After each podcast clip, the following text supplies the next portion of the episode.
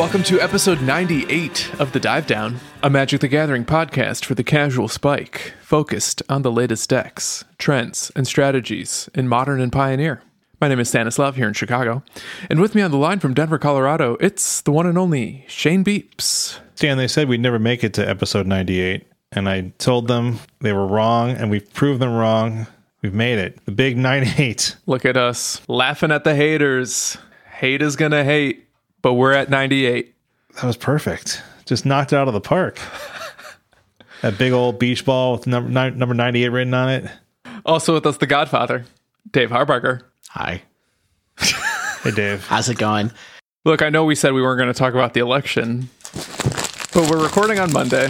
Yeah, Dave, have some candy while I get on my soapbox. That's that's Reese's candy. That's where you can you can't have Reese's. You're Dave. What do you mean? I love Reese's. Yeah, it's his candy. You stole it. Oh, yeah. It's apostrophe S. Wow, that was maybe the worst joke we've ever tried to open with here. but it's better than you talking about the weather again, You know, so I'll you- take it. C- can I just say, it's weird recording on Monday, knowing that on Tuesday there's a big election. Kind of un- unclear what's going to happen this week. I feel like if, if the listeners are hearing this on Friday, that probably means we feel like things are going to be okay, or we're okay in our lives. But if you're not hearing this on Friday and the episode comes out after, ooh, It means I ate a lot more Reese's. We'll see what happens, but thank you for joining us on the dive down. On this week's episode, The Taxman Cometh. We're playing the best color in modern, maybe all of Magic the Gathering, as we dive into mono, white, death, and taxes. We'll dust off our Aether Vials, we'll pet our Leonin Arbiters, and visit the Sky Mall. We're also kicking off the show with the breakdown of a whole bunch of modern tournaments. I tried to give Shane the week off from doing the breakdown, but the guy's a workaholic. He can't stop reporting on the news. I love I love looking at deck lists. That is one thing I do love doing. Just seeing what's going on in the world of modern. Just laying in bed, looking at deck lists. What a beautiful Sunday morning. But before all that, Stan, it's the moment we've all been waiting for. Housekeeping. Yes! Shout out to new patron Gall. Thank you for joining the Dive Down Nation. Also, big thanks to Ian S. This is grilled cheese himself. Went up a tier this week, so big thanks to Ian. I love grilled cheese. When I was a kid, we called it toasted cheese. I think that was kind of an aberration. It clearly wasn't toasted. That's actually how I learned to make grilled cheese, and it wasn't until I was like in college that my college girlfriend was like, "You put it on the stove with butter, you monster." Oh, you just toasted bread and put like some Kraft singles in between them? Yeah. No, no, no. Can I tell you how how this happened in my household when I was growing up? My mom used to make me grilled cheeses in the microwave. Nope. and she used to send them for lunch sometimes. so what she would do is get two pieces of bread, put some blocks, like cut blocks off of the end of the block of cheddar, like little blocks, put it on the bread, melt it in the microwave, and then put it in my bag and send me to school. So I would have like che- cheese block between white bread for lunch sometimes when I was a kid. I'm imagining a lot of greasy book reports. That's so funny. She also used to send me to school occasionally with a peanut butter, lettuce, and Miracle Whip sandwich on a hamburger bun. You all ever get that Better Homes and Gardens special from the 70s? Yikes. Yikes. This is why you are the way you are now. My mom's 70s thing, she would just she would give you aspics. It was very strange. Your mom made aspics? No. Oh, okay. I was just trying to lean in. Okay. What's aspects? Uh, savory jello, like a jello with ham salad in it or something like that. It's a it's like a it's from it's from back in the day. Time magazine or something. Okay. Enough of that. Listen, listeners, if you want to join the Dive Down Nation, you can find us over at patreon.com slash the dive down. Join the super secret Slack. Research in the next week or two. We got a big shipment getting getting ready. So that stuff is going out. Get in there while you have the chance.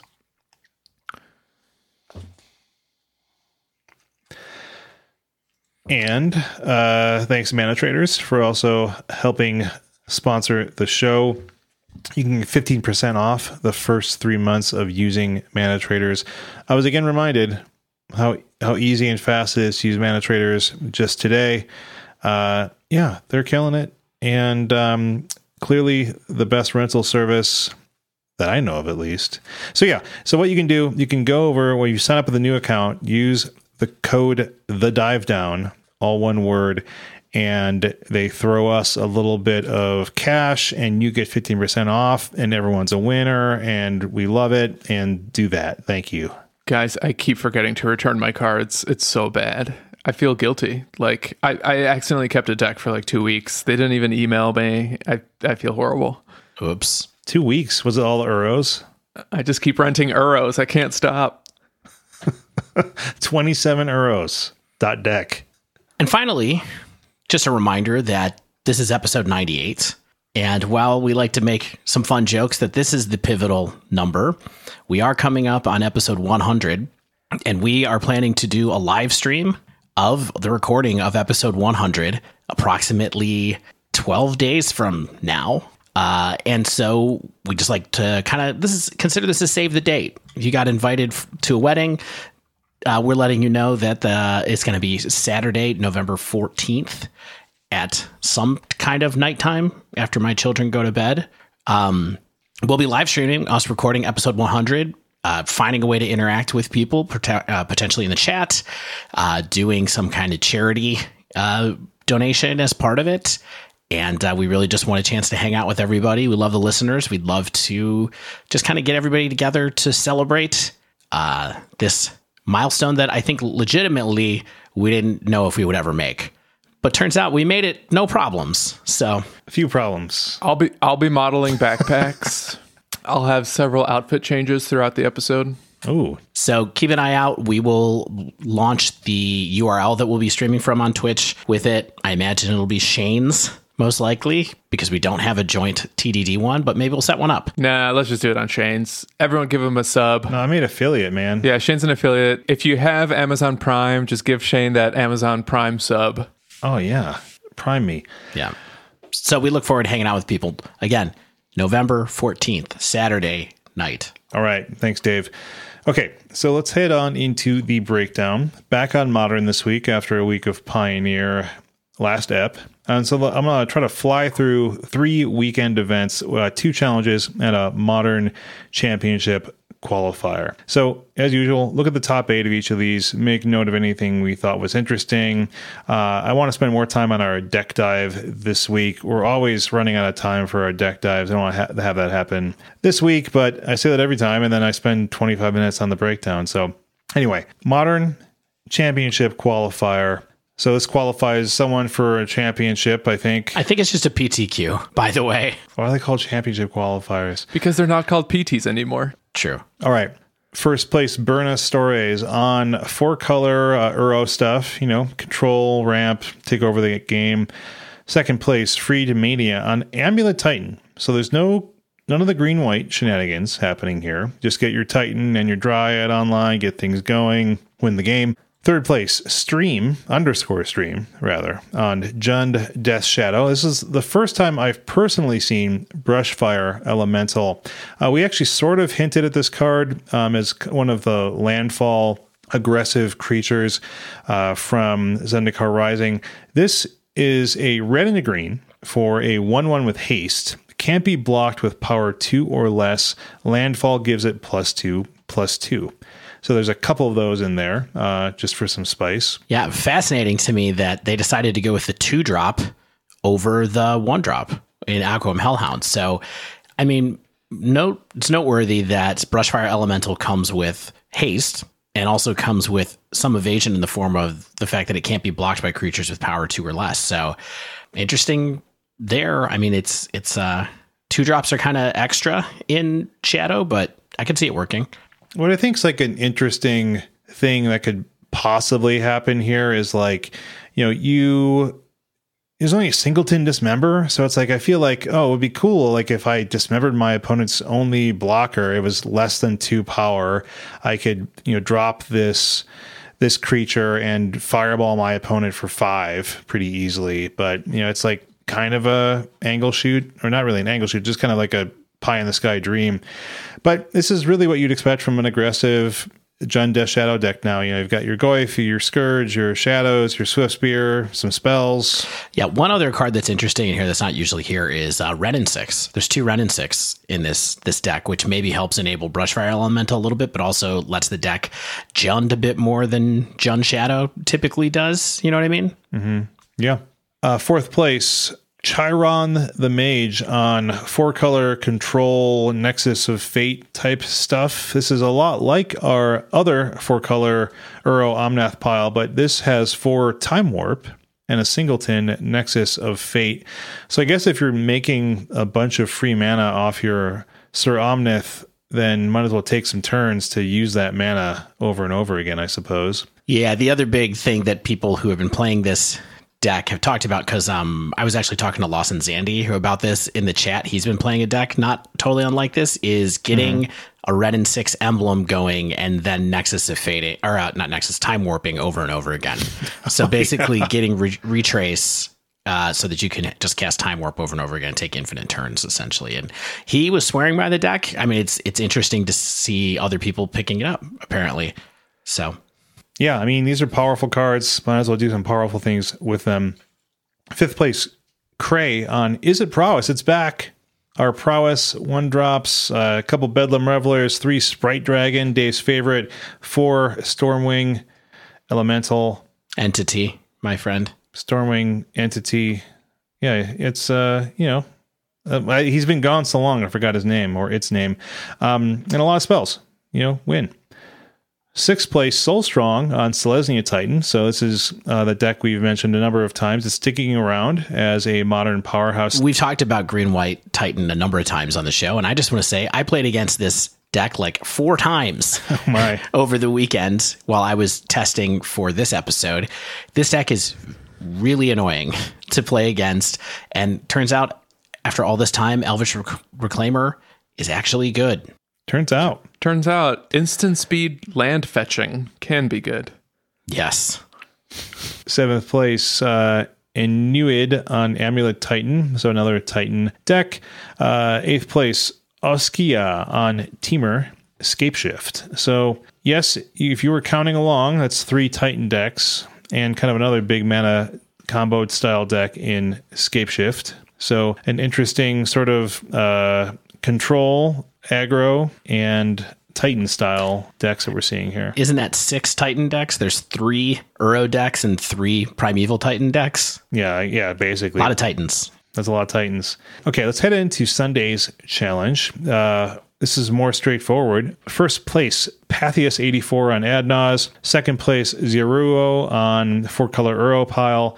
Third place, House of Mana MTG on Amulet Titan. Fourth place, Mogged on Red Prowess. Fifth place, Magic Online Perennial Appearer Abatuina on Rakdos Shadow. Sixth place, Shock Troopa on Bluetron, the one true Magic the Gathering deck. I mean, Shock Troopa is the, one of the most well-known Bluetron players, like for many years now. So Yeah, they know what they're doing with it. Uh, seventh place, Sheffin on Gruul Panza. Remember this deck? It's showed up a little bit this weekend.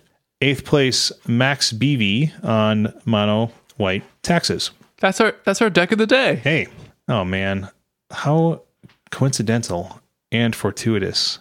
Saturday's challenge. You'll see why I worked backwards in a second, perhaps. First place, uh, Gargamel on Mono White Hey. Taxes. Oh, That's also our deck of the day. Ah. this version seems to run a few more swords than I usually see, I think. It also has a singleton main deck, Linvala, uh, Keeper of Silence, I believe, not the other Linvala. Um, second place, Prarg on Grixis Reclamation. Um, I guess this does reclamation y things, control the game, take over the end game. Third place, Bam Zing on four color Uro pile control. Fourth place, Max BV, who, if you're listening closely, you realize also finished eighth place on the following day on Mono White Taxes. Fifth place, Alpinko on Oops All Spells. Sixth place, Fedig on Selesnya Heliod combo. Yeah. Stanislav, this is a deck that you were recently championing in the written form. Yeah, I wrote my first magic article. Big thanks to faithlessbrewing.com for letting me publish my thoughts uh, with very little editing. yeah. Yeah, I, I really like this deck. Um, maybe we'll get to talk about it in a little bit more detail in a future episode, but uh, this deck makes very big spike feeders. I've never seen a spike feeder get so big, and I I just can't speak highly enough about how big those spike feeders are. They're huge. Don't feed the spikes. They're huge this time of year.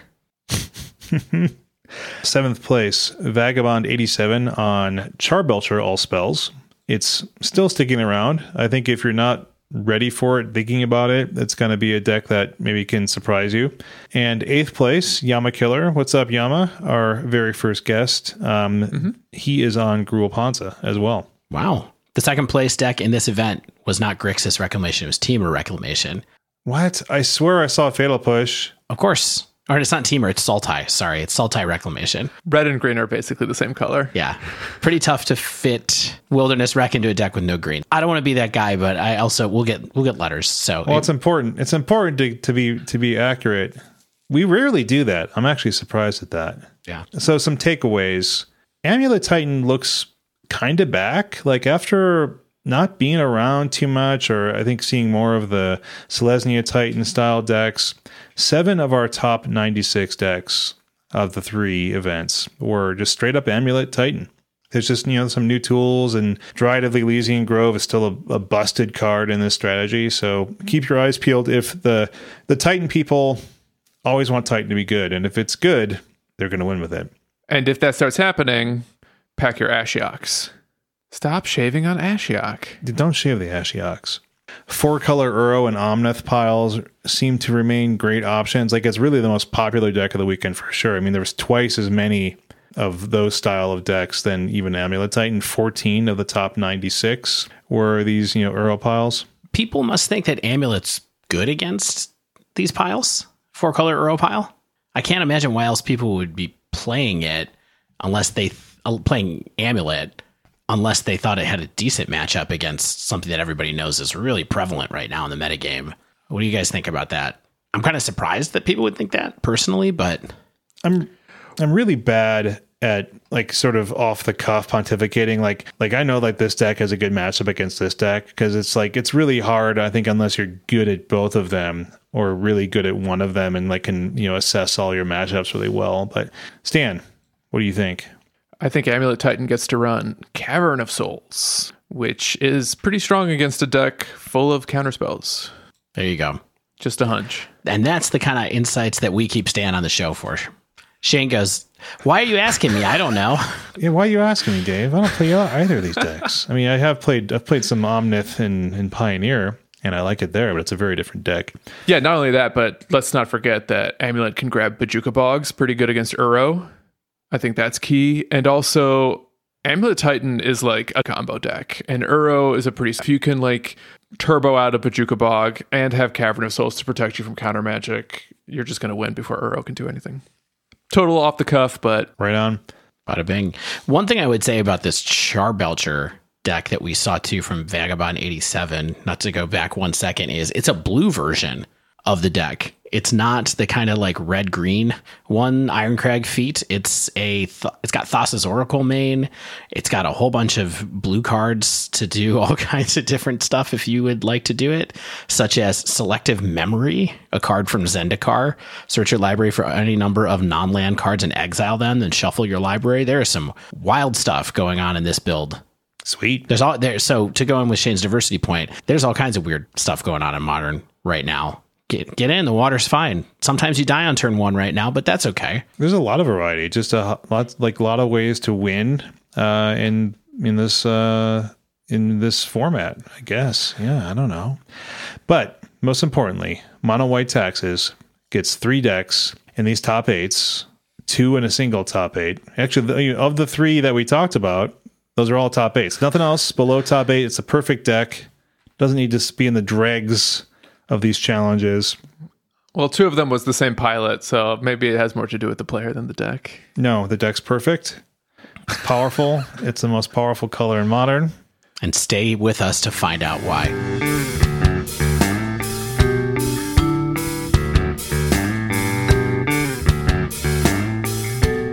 Stan and Dave, we're back. I I have to ask, what's up with death and taxes? Like why why have people people have tried for so long, so strongly to make this deck a thing, and it's always been a thing. It's like it's it's it's even more than Merfolk to me. It's been that deck that people have championed and have won with now and then and has always been in the, the periphery of the format. But now I feel like it's it's back, it's a thing, it's in our faces. What's up? You know, prior to playing this deck, I've uh I've in my 31 years on Earth, going on 32, I've never once done my taxes. You haven't done your personal taxes, like your single W two, Yeah, no. like just slam it into TurboTax or the free online filing. My mom's an accountant. She just offers to do it for me. your your mom's time is much more valuable. I know, but I'm a I'm a good boy. Good, good boy. I love that Shane is like annoyed about this. I can't believe your mom would help you. You would ask your mom's your mom's valuable time. You think I I don't even have to ask. She just tells Just like she's just like Stanislav, give me your W two. Yeah. And come like February or March, she'll be like, "Here, sign this document." Sign this power of attorney. Yeah. I mean, that's why she's been in all of our founders meetings. I did give her all all the rights. You gave her points. Did you give her gross points or net points? Oh man, I gave her residuals. All right. Look, Shane, I think you have a good question though. People have been trying to make taxes decks a thing in modern for a long time. A long, long time. Probably since the printing of Thalia, Guardian of Thraben. And I don't even know if Death and Taxes existed in Legacy before uh, Thalia, Guardian of Guardian of Thraben was printed. And that's Dark Ascension, right? She was in Dark Ascension, that's true. So that's I knew that. I knew yeah. something. Yeah, good good work. Um, so why do people want this deck to work in modern? I think it's an interesting thing to talk about for a minute. Uh, one thing that I thought about when we were starting to think about this deck and think about how to talk about it is its relationship to a really well established legacy archetype. Um, Death and Taxes at different points in time and Legacy is really good. You know, it's at the top of the metagame. It's got a lot of tools. And I think that there's people who look at those lists and kind of go, this is so close to something that I could play in modern. You know, Aether Vial is played in it in Legacy. It could be, it is played in in modern as well. Those are, that's one of the powerhouse cards. So I think people have thought for a long time about how to port that over from Legacy to modern in lots of different ways. Um, I think people want it because we don't really have a white weenie deck in modern, realistically speaking. And that's kind of what this is too. You know, it's cheap, disruptive creatures, hate bears, if you will, that can do some attacking and also do some disrupting at the same time. I think that's a pretty good point for why people might want a deck like this.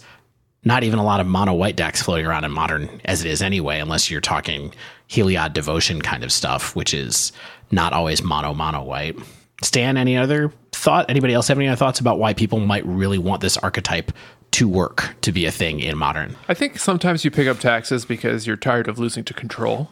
And uh, anytime I've played Blue Moon, various versions of Azorius or Jeskai, whenever I get paired up against taxes, it is a big problem. Huge. Interesting. And we will have to talk about that a little bit later when we talk about some matchups. But I think before we get into our typical kind of anatomy of a deck, talking about what cards are in it, why they're there, stuff like that, I wanted to to linger a little bit on the legacy archetype here and talk about what this deck or this style of deck is really trying to do. I took a lot of notes for this particular part of the the cast from an article written by Riley Knight on Channel Fireball last year. That was an intro to a Death and Taxes. I think it's called Legacy Level Zero is the name of the series that he was working on then, and it's a nice little primer about Legacy and why Taxes is a good deck in Legacy. But the way that he describes the deck is that it's a disruptive deck that can attack as well at the same time while it's putting disruption down. So because the disruption comes from lands and creatures, it's cards you want to play anyway. You you get a chance to kind of do this kind of uh, aggressive, not prisony, but uh, aggressive plan that makes it hard for your opponent to efficiently spend their mana. So you're spending your mana efficiently, you're trying to keep them from spending their mana efficiently at the same time. Many of the cards in the legacy version are familiar to modern players, you know, Aether Vials in the legacy version. The Stoneforge Mystic Plan is in the is in the Legacy version, even, which is really interesting. There's not a ton of decks at this point in Legacy that run Stoneforge Mystic. Thalia, Guardian of Thraben is in there, and even Flickerwisp is a four of in most of the lists that I saw in drop. Legacy as well. Yeah, a three drop in Legacy imagine that. Now, Legacy has stuff like, you know, a lot of non modern legal cards as well. Things like uh, Wasteland and Rishadan Port, for example, which are two of the most powerful lands ever printed. Uh, little known fact Rishadan Port is actually one of the cards that got me to quit playing Magic the first time. I quit playing Magic uh, during Mercadian Masques because that card was like $75 a piece when it was in standard. It was absurd back in 2001. Legacy also runs Umezawa's Jitte. Yes, they get to run GTA as the package, which is really good as well. They get to run things like Recruiter of the Guard, Sanctum Prelate, uh, Palace Jailer to be able to do like a Monarch plan if they want. So there is a bunch of stuff that's in here that is not in the um, the modern version. But I think the big thing here is Rishadan Port and Wasteland. Super efficient mana denial on your lands. Yeah, the Legacy version doesn't run Leonin Arbiter because it kind of doesn't have to. The modern version makes DIY Wastelands out of Arbiter and Ghost Quarter. Um, instead, Legacy just gets to run like Recruiter and Walking Ballista and some of those other cards that Dave mentioned. So for all that, Taxes has always kind of been on the fringe of modern, right? Like it's an archetype that we're all kind of familiar with, but it's not something you see every day or have seen every day until pretty recently, right? I mean, but that's not for lack of trying. Um, disruptive decks like this, I think they have to be very well suited to their environments. And for me, I think the core of this deck never lined up exactly with what Modern was trying to do. I think it's one of those decks like Delver in some ways, where people are always trying to make Delver happen in Modern. But because we don't have as cheap of disruption as Legacy does, it, the deck just doesn't work the same way. And I feel sort of the same way about taxes up until this most recent era because of a couple of cards that were printed uh, that helped this deck out quite a bit. But it's that cost delta that made the stuff that's really efficient as far as disruption goes in legacy just not really work as well. Because, like Stan said, to make Ghost Quarter into Wasteland, you have to have, or Strip Mine, really, honestly, you have to have Arbiter out and play, and you have to play it at the right time. And you have to be doing other stuff to make sure that it works. So it does require some setup, but it also requires a little bit of like more nuanced play uh, out of Ghost Quarter than it does out of Wasteland. I mean, it just is kind of one of the major issues that I have had with these style decks is like they are highly synergistic. You know what I mean? Like I think that's what you're kind of saying. Where like it's it's it's not only synergistic with the the pieces that are in the deck, it's also the timing of the pieces as well. And so uh, the legacy version has a little bit less of that when you don't have like you say you don't have to you know build your own kind of wasteland or build your own strip mine. You can just sort of play cards that are more individually good. And I think that's something that I definitely want to loop back to when as we talk about this style of deck and and the build of the deck as it exists is how do how do we take all these sort of white weenie style cards and turn them into what is approaching um, a top tier deck in the format? Yeah. So that core of Thalia, Ghost Quarter, and Arbiter like we said, it's been around in modern for a while. Notably, the decks that I feel like have been with it in the last four or five years have been Black White Eldrazi, also known as Eldrazian taxes. And then slightly later, like last year, there was a deck floating around known as Thalia Stompy, and even some Hate Bears decks that people have tried to play over the years that really are just about um, disruptive creatures without trying to get any beaters into it, like the Eldrazi decks do. Yeah, I remember like green white was like a popular one like very early on. I think even before I was playing modern in mm-hmm. like 26 early 2017. Yeah. No, not 2017, 2015. Yeah, 2015 oh or 14. Yeah. Exactly. It's a little bit, little bit longer. Yeah, and they always were kind of there. I mean, black and white, ta- uh, black and white taxes was kind of the one that was around the most, I would say. And the thing that's interesting about the black and white taxes decks is that they rely on a hand disruption package in addition to the land disruption package and the mana taxing package that this deck kind of has. So what happens is you know, you kind of get the cards that we talked about making it in this deck. And then the core of this deck also adds Tidehollow Sculler and Thought-Knot Seer you know? And so it has a bit more flickering because it also uses Eldrazi Displacer. It has some creature kill out of Wasteland Strangler. And so what you do is that, you know, it has mana uh, accelerate disruption from the lands. It has hand disruption from the uh, kind of the cards that take cards away, like Thought Knot Seer and um, Tidehollow Sculler. But the thing that we haven't talked about much is the mana acceleration that's in this deck to kind of make your hands better. And one thing that this deck had, this built has, is that it has a package of Aether Vial, but also one of the big incentives of why to play Eldrazi in this deck is that you get to play a sol land, which is actually kind of rare in modern. You get to use Eldrazi Temple to power out your Thought-Knot Seers, your Displacers, your Stranglers, and occasionally in decks like this, even Reality Smasher would show up as like the top of the curve. And so it kind of has this way of pushing itself ahead a little bit on resources, holding you back a little bit on resources, and hoping that's enough to kind of just get there. This was a fringe deck over the years, but it popped up somewhat frequently back in like 2018 and 2019. And quite often it was thanks to the piloting skills of one dedicated moto player with a screen name Peanups, which Shane name checked a little bit earlier. So Peanups is an interesting player in the sense that uh, I'm not sure if they were a well known paper player, never knew their real name, but they have results on uh, MTG Goldfish going all the way back to 2016 from now to 2016. So five pages of results of prelims, challenges, leagues, all kinds of stuff.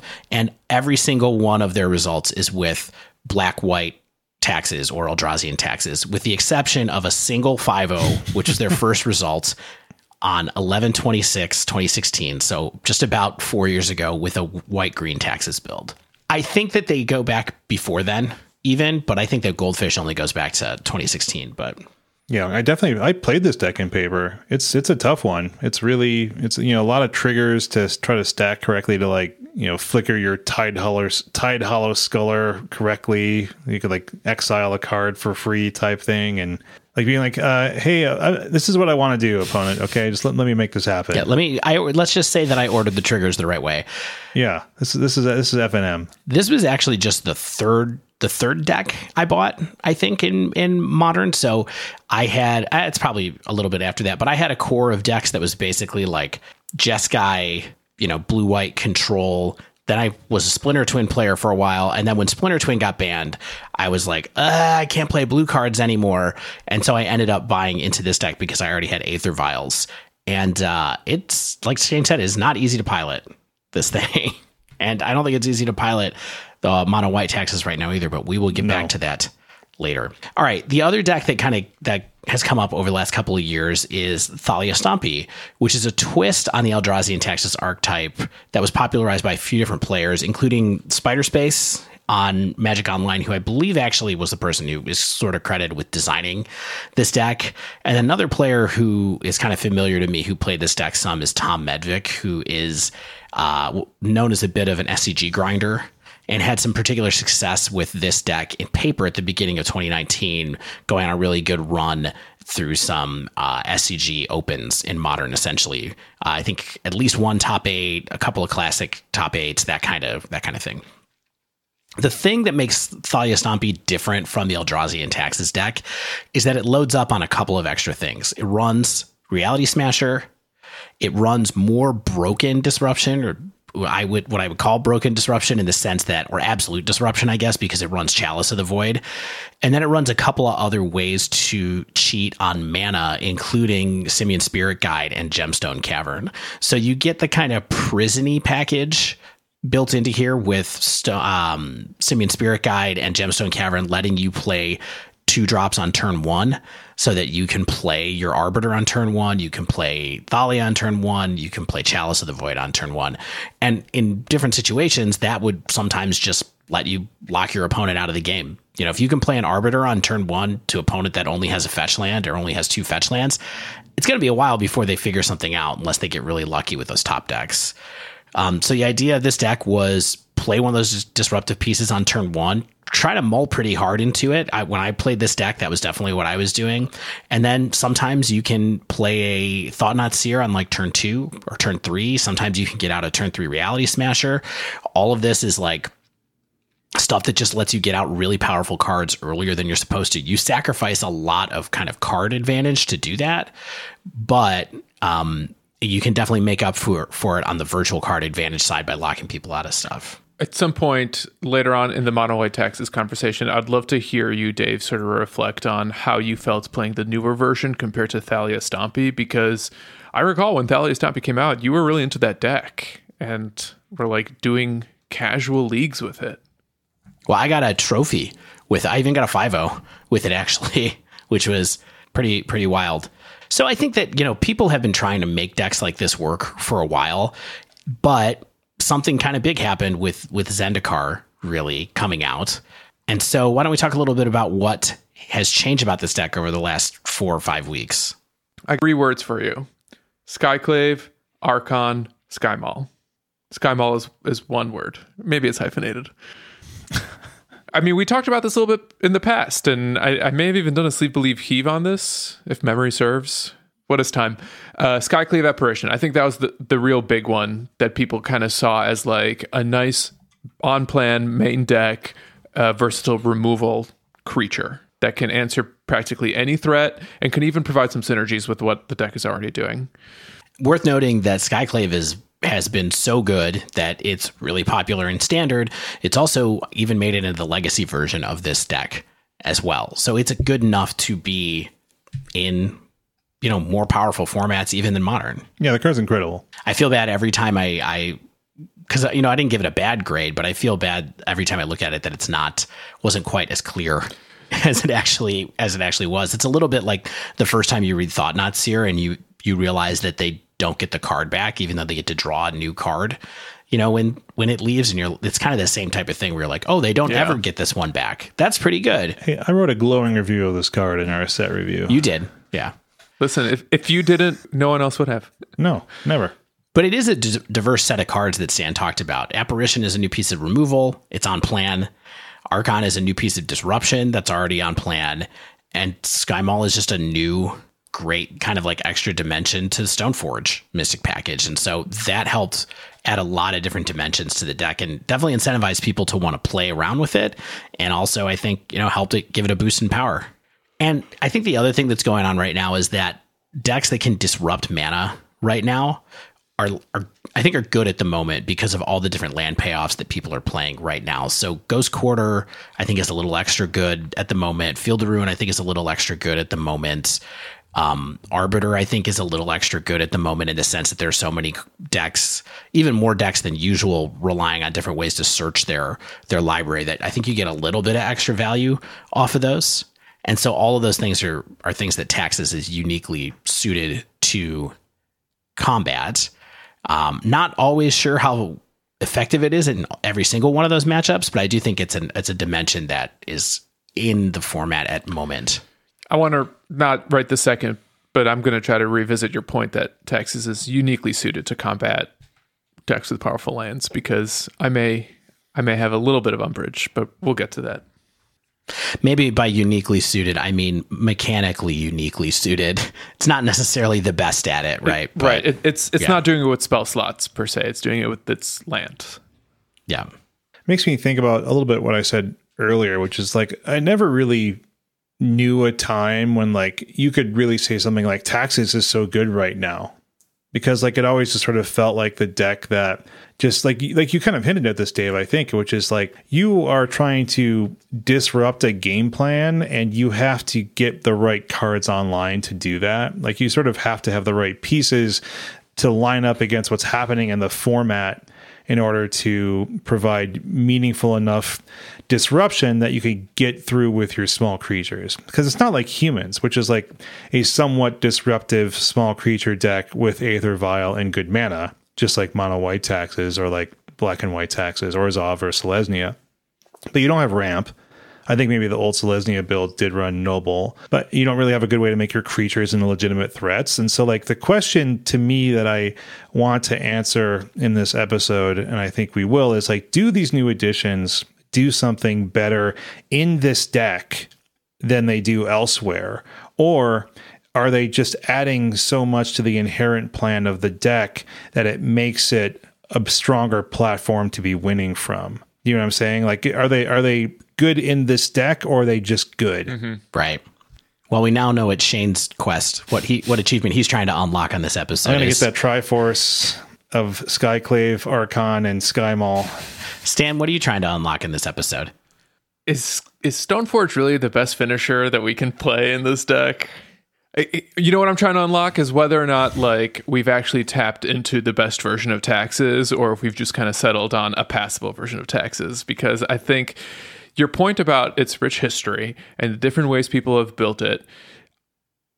In playing it, I didn't leave with a strong conviction that we finally unlocked the taxes deck as it's meant to be. Like it's not this perfect, elegant construction the way Tron is. You know what I mean? So th- that's kind of like what I want to talk to you guys about. Can we actually maybe do better? Because there's something powerful happening here, but I think maybe we can min max a little bit and find potentially alternative options to to make the deck even stronger. And I guess I'm trying to unlock when am I supposed to strip mine people? That's the question that always came up for me. but anyway, we've danced around it a little bit. Let's get into the, the nitty gritty of what the plan of this deck is, how the cards fit together, and do our, our kind of like normal dive down anatomy of a deck section. Uh, one thing I will say quickly is that, you know, we organize these, these anatomy of a decks in lots of different ways.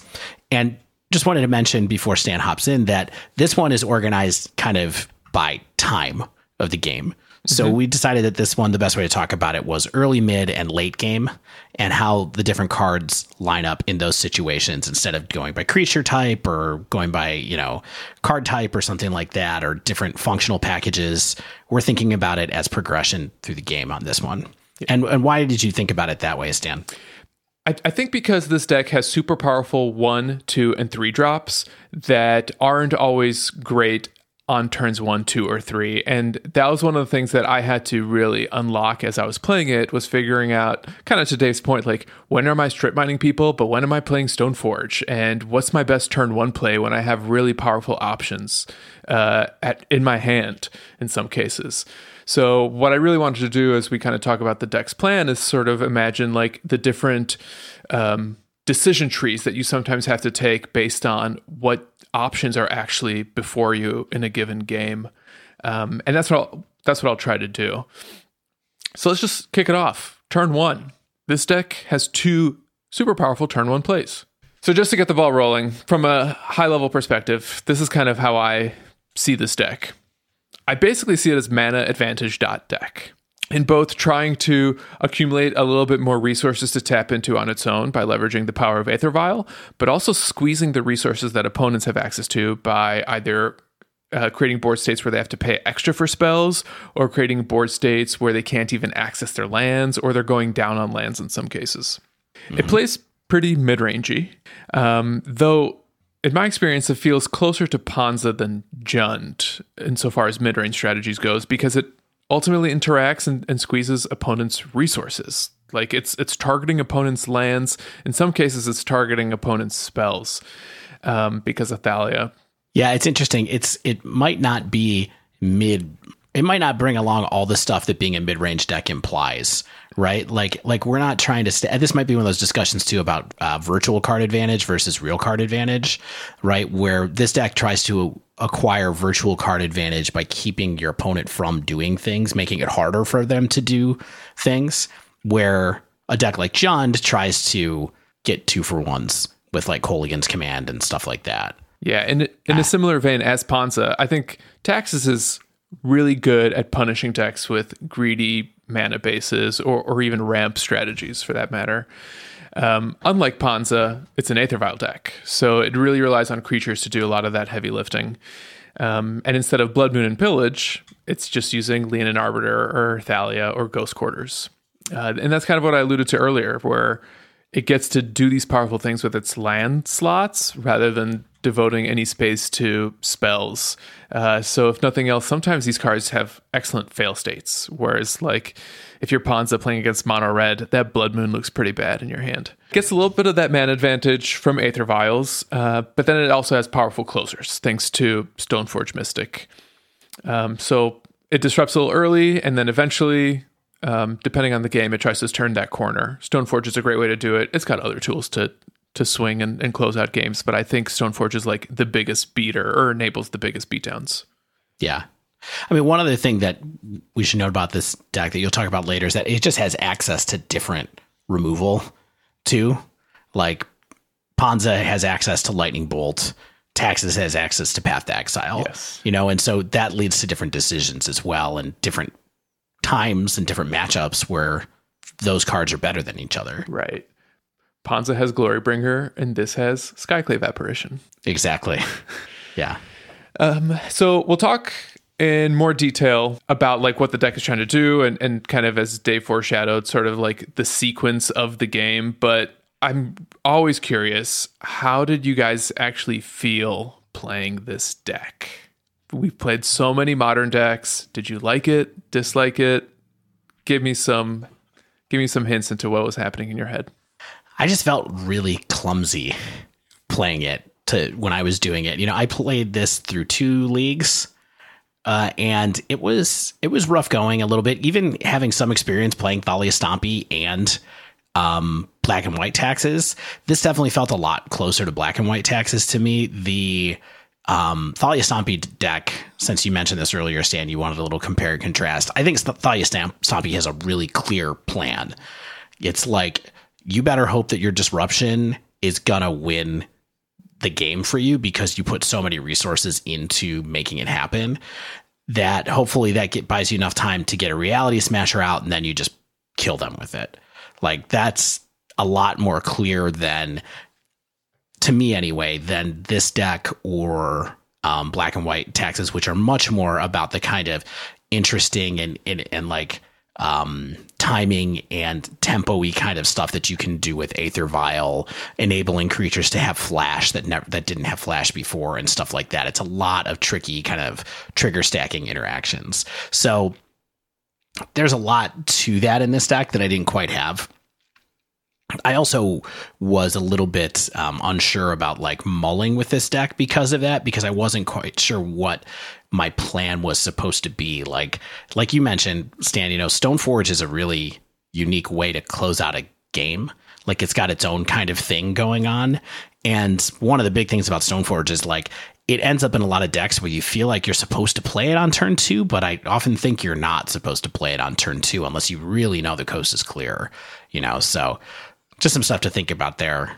Yeah, I felt the same way, Dave, which is like this is this is like a resource advantage deck where like you're slipping in these jabs and trying to take maybe to the sky to finish things off or like sort of brute forcing it through with like Batterskull And so I feel like it's really easy for newer players to the deck like I would consider myself to like have no real idea like how how I'm how am I maximizing these fairly low value tools I have access to in this deck, right? Like it's tempting to compare this to humans in a way, right? Where it's like, hey, I have some one, two, three cost things. I have Aether Vial. My mana is going to let me cast what I want to almost all the time. So it's really about my creature sequencing and getting the job done. But humans is a, as a, as a like disruptive aggro deck, and this is a disruptive like weenie deck, which is a very weird combination of factors to me.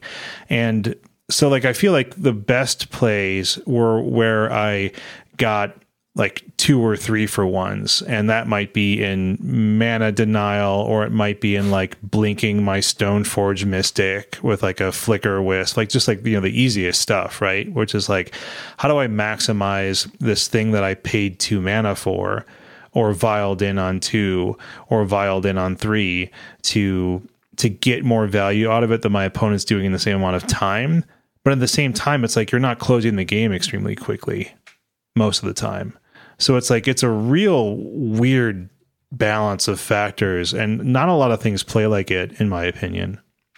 So my biggest issue I felt with this deck was it's really hard to pick a good opener sometimes in game one. And it really relies on you to make excellent decisions in games two and three to kind of like make up for perhaps like just having the absolutely wrong play um, or, the wrong having the absolute wrong plan in game one. And like, this is the type of deck where depending on what your opponent is doing, you can potentially pivot.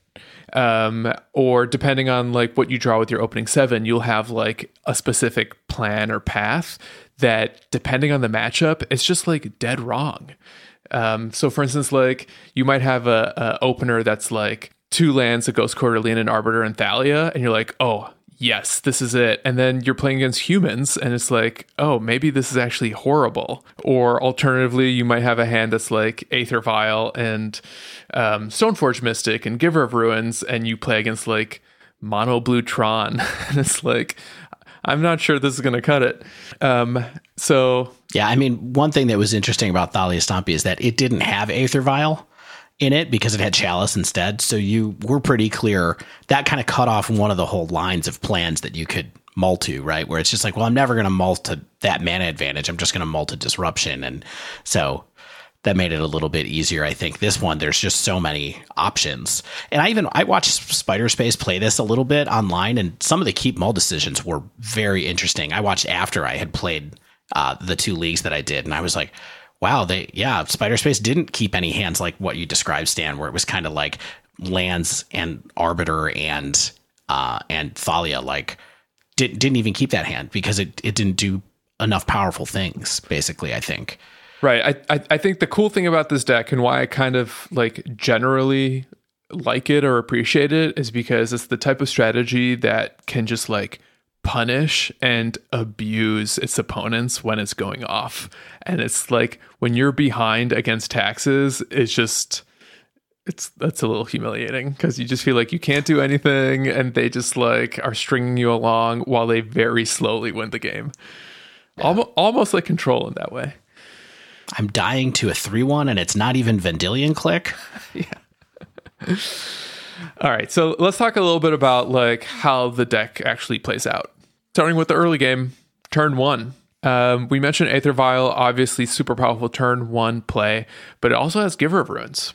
And I think if you have an opener with both of these in your hand, deciding which to lead with is a little contextual and, and ultimately based on like what else is in your hand, which might be obvious, but some examples that I was able to come up with that are not atypical. I love playing Giver of Runes over a turn one Aether Vial if I feel like I have a super powerful turn two spell that I need to protect, something like Thalia or Arbiter, where if left unchecked, can just run away with the game, especially in certain matchups. Yeah, absolutely. I had multiple games that I remember where I ended up just sitting with Aether Vial in my hand and like looking back, I'm not sure that was the right decision, but it sure feels hard to say no when it's kind of like it feels like this is what these cards are here to do. Mm-hmm. They're here for me to drop my Giver Runes and then play uh, Arbiter, and then you have to use two removal spells to kill it, and you only have one one land. So what what are you going to do? Yeah, and I feel like Arbiter and, and Thalia they pack the most punch on turns two and three, and even though I've heard a lot of people play just uh, say always lead with um, the vial, and and maybe that's right in some d- other vial decks, like maybe humans. I'll be curious to hear what Shane thinks about like maybe some vial heuristics in humans, but I think sometimes Arbiter feels like a dog instead of a cat. If you play it too late, when opponents like have had that time to like get enough resources to actually like fetch or get enough resources to maybe like spend two mana on their path to exile or whatever. Yeah. Yeah, Shane, I mean, how, how do you sequence it in in humans generally? I mean, are you dropping champion or are you dropping vial? I mean, it's just it it's this deck is not the same as that. Do you know what I mean? It's like like Giver of Runes is like when I have Giver and Stoneforge Mystic in my hand, it's like well, you know, what a great day. yeah. I get, I get, that's like, it's one of my favorite one, two things I think you can do. And I don't even really care about Stoneforge Mystic that much, but just having that, that built in protection in that setup is so nice for sure. Yeah. I will say that when I had Giver, Stoneforge, and Aether Vial, for example, and like Skyclave Apparition and a few lands, let's say, I if I kept that hand, I, I would lead with the vial in that particular thing because I'm not trying to get disruption online. Like I think that the turn one giver is all about getting turn two disruption. Aether Vial is about getting ready for the mid game and also you don't have if you're not going to rush out to try to disrupt somebody early. Now, those kind of hands, I'm not sure you're supposed to keep them or not, but um, you know, ones without really heavy disruption. But definitely, that's the way that I would game plan it because I don't want to drop Stoneforge Mystic on turn two most times. I don't think. Yeah. Speaking of turn two Stoneforge, one of the places or situations where I I actively like my turn one vial is if I know I'm going to cast three drops in this game. Like if my opening hand has vial and and an Archon or a Skyclave um, or a Flickerwisp, that's when I feel like it's a little bit more important to lead with that vial. Also worth noting, a turn one vial, um, two lands and two creatures can potentially let you cast two creatures on turn two. Like if you have uh, a one drop and a two drop. Exactly. So like um, Giver and Stoneforge, I actually love that on turn two personally. Uh, in part because I don't think Stoneforge is as important to protect as nearly any of the other creatures or any of the other creatures in this deck. Yeah, it just depends on what your plan's going to be, but the um yeah, I think that the point about it, this deck is weird in the sense that Aether Vial is really really good with the 3 drops in this deck. You really want to have a vial on 3 to make Flickerwisp awesome yeah. and to make Skyclave Apparition awesome in a lot of the games. And so I feel like it's kind of different. It's definitely very different from the way humans uses Vial in that sense, or the way Merfolk uses Vial, because they're not trying to be as tricky, I don't think. Like, yeah. Just trying to like get stuff onto the board. Yeah, I had a really fun game where I played a Leonin Arbiter with a Giver of Runes out. Someone got ahead enough to be able to fetch, and I vialed in a second Leonin Arbiter while the while they were trying to do stuff, and it was like sorry, you still you don't get to fetch still. Or did similar things with you know vialing in a um what's the bird one Archon that I'm suddenly forgetting the name. No, the the bird that lets you only search the top four cards of your library. mind Mindcensor. My, yeah, doesn't it, have flash on it already though? It does, but if you don't have oh, the mana, you don't, the mana, yeah, yeah. So I would, I had post board games where I would have Arbiter out, and then they would try to kill Arbiter, and I would flash in the Aven Mindcensor kind of stuff too. So you can do stuff like that in the game in the middle of the game that helps you. But um, it's definitely all about making Skyclave and and Flickerwisp as good as possible. I think in this deck. I will say I think the mid range is where this deck really shines because your your first turn or two you kind of like set up your plan. Your turns two through four is where you really start to execute on it. It's not an exceptionally fast deck in my opinion, um, but I think this is where you kind of set the foundation that will hopefully let you win depending on the matchup. So let's start looking at the two drops. Leonin Arbiter, we've been mentioning it. You you very well might know what it does. If you don't, it's a 2 2 for one and a white. Players can't search their libraries, and that's symmetrical. But any player can pay two to ignore this effect until end of turn, and that ignore effect is asymmetrical. So each right. player would have to pay the tax to fetch in, in one turn. Yeah, this is the card that people talk about with this deck that I think most people expected to be the thing that was keeping this deck from getting bigger. Right? Like people were often like, well, there's only four arbiter effects. So taxes is never going to get there in modern because your ghost quarters and your field of ruins aren't going to be wastelands enough. It's kind of like the line of logic that goes goes there because it's super important to the deck. Yeah, it's funny that you mentioned that because I feel like that's once we get extra copies of this card in Modern Horizons 2 is when like taxes can be a real real legacy level powerhouse in modern just because I feel like in some games this is this is absolutely your best card and you actively want to mulligan to it in games 2 and 3 when you know the matchup. Yeah. It's tough. I mean, this is a tough card to play with. Like because of figuring out how to how and when to expose it to removal, figuring out how and when you want it down so that it doesn't screw you over and only really causes problems for your opponent. Remembering the timing of how to make it work. Like you have to pay on Moto. You know, Stan has in big bold letters here in our show notes. It says Magic Online tip. To pay Arbiter's tax, you have to click him and pay two before you do anything this is a, there's no trigger on Magic there's Online no for this for that's this thing. thing. So there's no response where you get to pay for the the tax that's on it. You have to do it preemptively, and people forget to do it all the time. And the first couple times you play this deck, you'll probably forget to do it too when you want to play a Stoneforge Mystic or something like that. Uh, we'll talk about that more in a second. But you know, it's kind of a poorly designed card mechanically in that sense because it leads to bad bad feelings. But um, it's a really powerful card in this deck, and I don't think that this deck could totally exist without it. You know, definitely not with the strategy that it has anyway. But um, I also think it's somewhat unlikely that we'll get more of these Stan. I guess we'll see what happens. Maybe there'll be another disruptive white creature that makes searching harder, like a cheaper even mind Mindcensor kind of thing or something like that. But a powerful card. The the main thing that I feel like makes this so good, even more than something like an Aven Mindcensor, is the the heavy tax. Like like Stan has been hinting at and overtly saying like it, some of these cards are better early and get worth and get much less valuable later. And the Leonin Arbiter has that fairly short window because of like the you know the pay two. And so like it's both a tempo disruption and a mana disruption card because like it prevents the opponent from fetching like without paying so like, they can't use the mana on that turn and sometimes outright just gets people and makes their lands worthless and so that's really why Leonin Arbiter can be so good, but then the opportunity can close so quickly because it just doesn't scale. Like like a lot of these creatures don't they don't scale very well. Yeah. I mean it against an opponent that has a lot of fetches like I mentioned, it can just turn their deck off. Like this card can just turn their deck off if you play it uh, you know, if you have it on the play, for example, and someone only has one fetch down and doesn't have another regular land in their hand, like that's just kind of it for a while until they get lucky.